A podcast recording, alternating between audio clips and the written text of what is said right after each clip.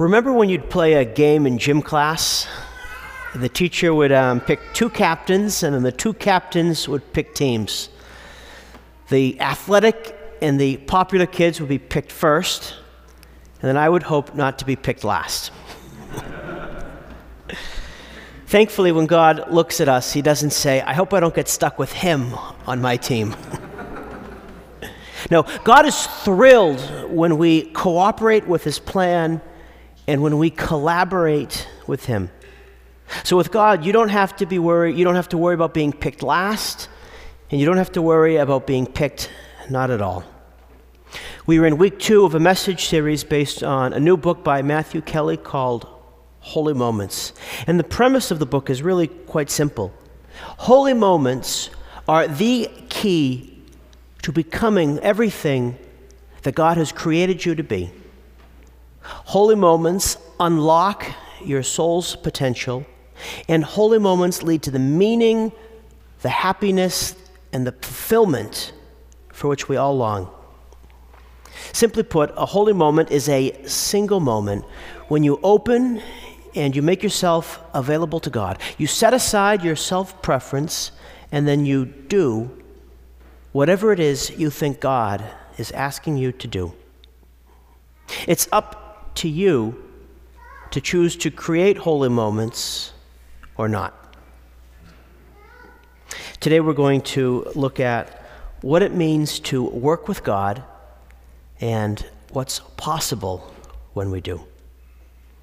The word collaborate means to work alongside or to work together.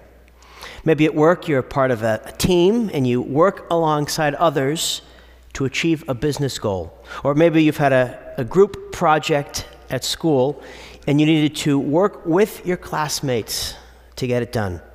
Maybe you've played sports and your, your teammates are the people you work together with in order to win the game. Or maybe you're married and you collaborate with your spouse to raise a family. All of those are obvious. But to say you collaborate with God, doesn't that seem a bit presumptuous or prideful? Well, it's not. It's not because God, in His mighty grandeur, has stooped down to our level in the incarnation of His Son Jesus. God made man. But more than that, God has lifted us up with His grace, and He has given to each of us a unique and an individual call to participate in His work of saving the world. God gave you free will, and God wants you to use your free will to work with Him.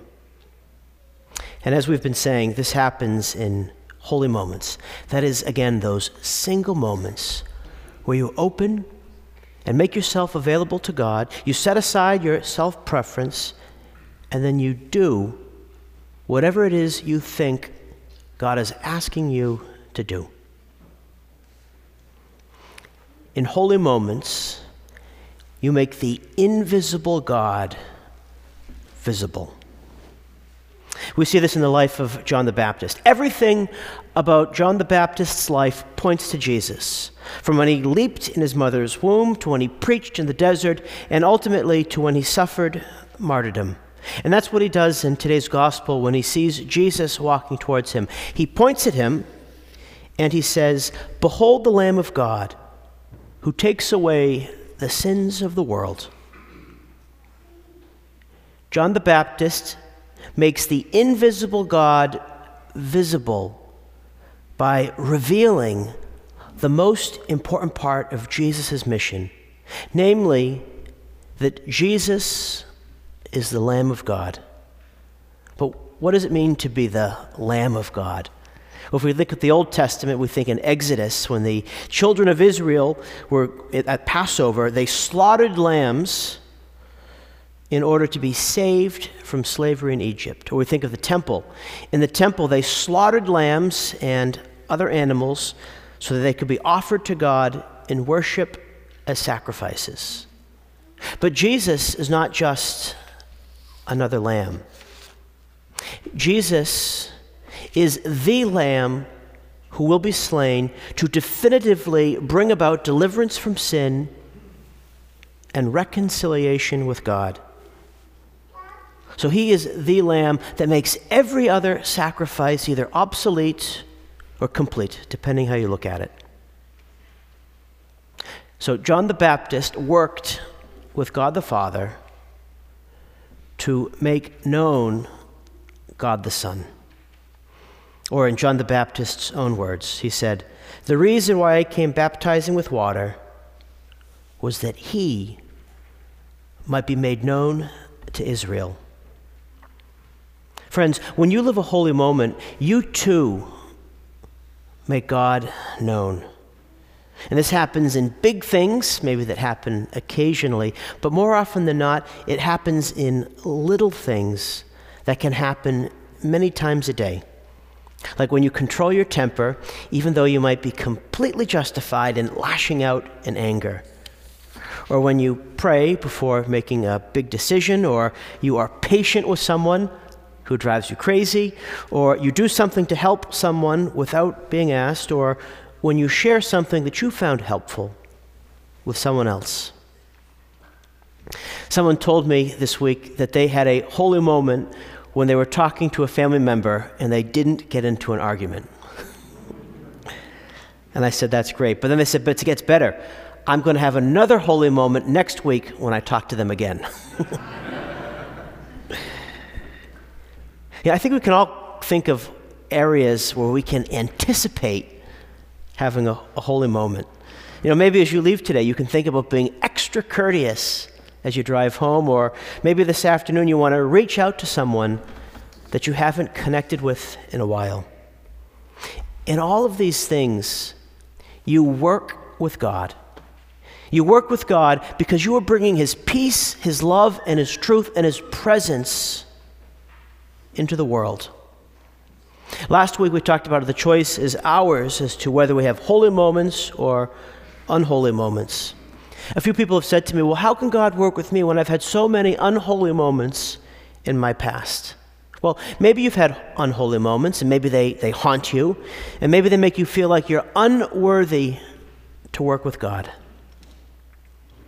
Well, even if you have had big unholy moments in your past, you can repent, you can receive God's forgiveness. And if you think that it's unlikely that God would like to work with someone like you, remember that God seems to prefer to work with the most unlikely of people. Know, in Scripture, God works with all sorts of unlikely people. Here's a short list Moses had a speech impediment. Abraham was too old. Isaac was a daydreamer. David had an affair and was a murderer. Jonah ran from God. Job went bankrupt. Peter denied Christ three times. Martha was worried about everything. The Samaritan woman was divorced more than once. Zacchaeus was too small. That's only 10. and I shortened the list.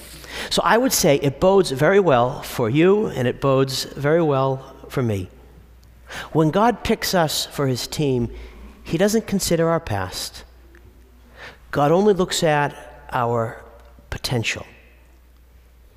And all of us have the potential to open ourselves and to make ourselves available to God by setting aside our self preference and then very simply doing whatever it is we think God is asking us to do.